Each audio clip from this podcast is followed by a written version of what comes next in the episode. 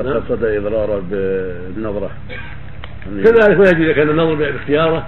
ما يجوز له. بعض الناس والعياذ بالله مو باختيار. تغلبه العين نسأل الله العافية. لما في قلبه من الشر. تسبقه العين. العين حق. لكن إذا كان يختار النظرة بعض الناس يستطيع يختارها نسأل الله العافية. فهذا يعاقب. إذا عرف أنه يختارها يعاقب. حتى قال بعض أهل العلم إذا عرف بالنظر وأنه يؤذي الناس بالعين يحبس. يحبس في محل لا يرى فيه أحد. حتى يسلم الناس من شره نسأل الله العافية. أما إذا كان يضر باختياره يقتل ويمرض باختياره فإنه يختص منه. إذا كان باختياره. إن قتل قتل. وإن آذى بشيء عوقب على ذلك واقتص منه في ذلك. كما ذكر ذلك غير واحد من العلم. نسأل الله العافية والسلامة.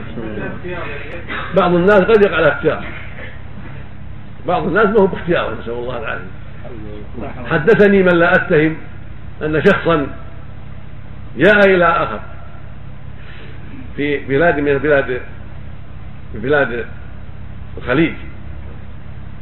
فمر على بيته ونظر في حوش في غنم. فتكلم بكلام فإذا هي متصرعة موتى كلها. الغنم.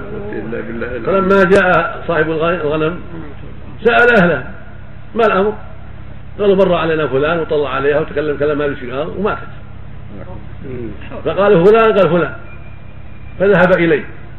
فإذا هو على رأس بيت يبني يعمر بيت مدي له لغيره فقال أنت مرت على غنمي. فعلت ما فعلت. أنت أنت مخير. ثم فيك ولا في, في العمارة. فقال لا دعني أنزل. فنزل من العمارة وسقطت العمارة. نسأل الله العافية هذا شيء عظيم لأهل النظر. لهم أشياء خبيثة نسأل الله. يعني عاقبوا مثل عمل مثل عمل نسأل الله. نسأل الله.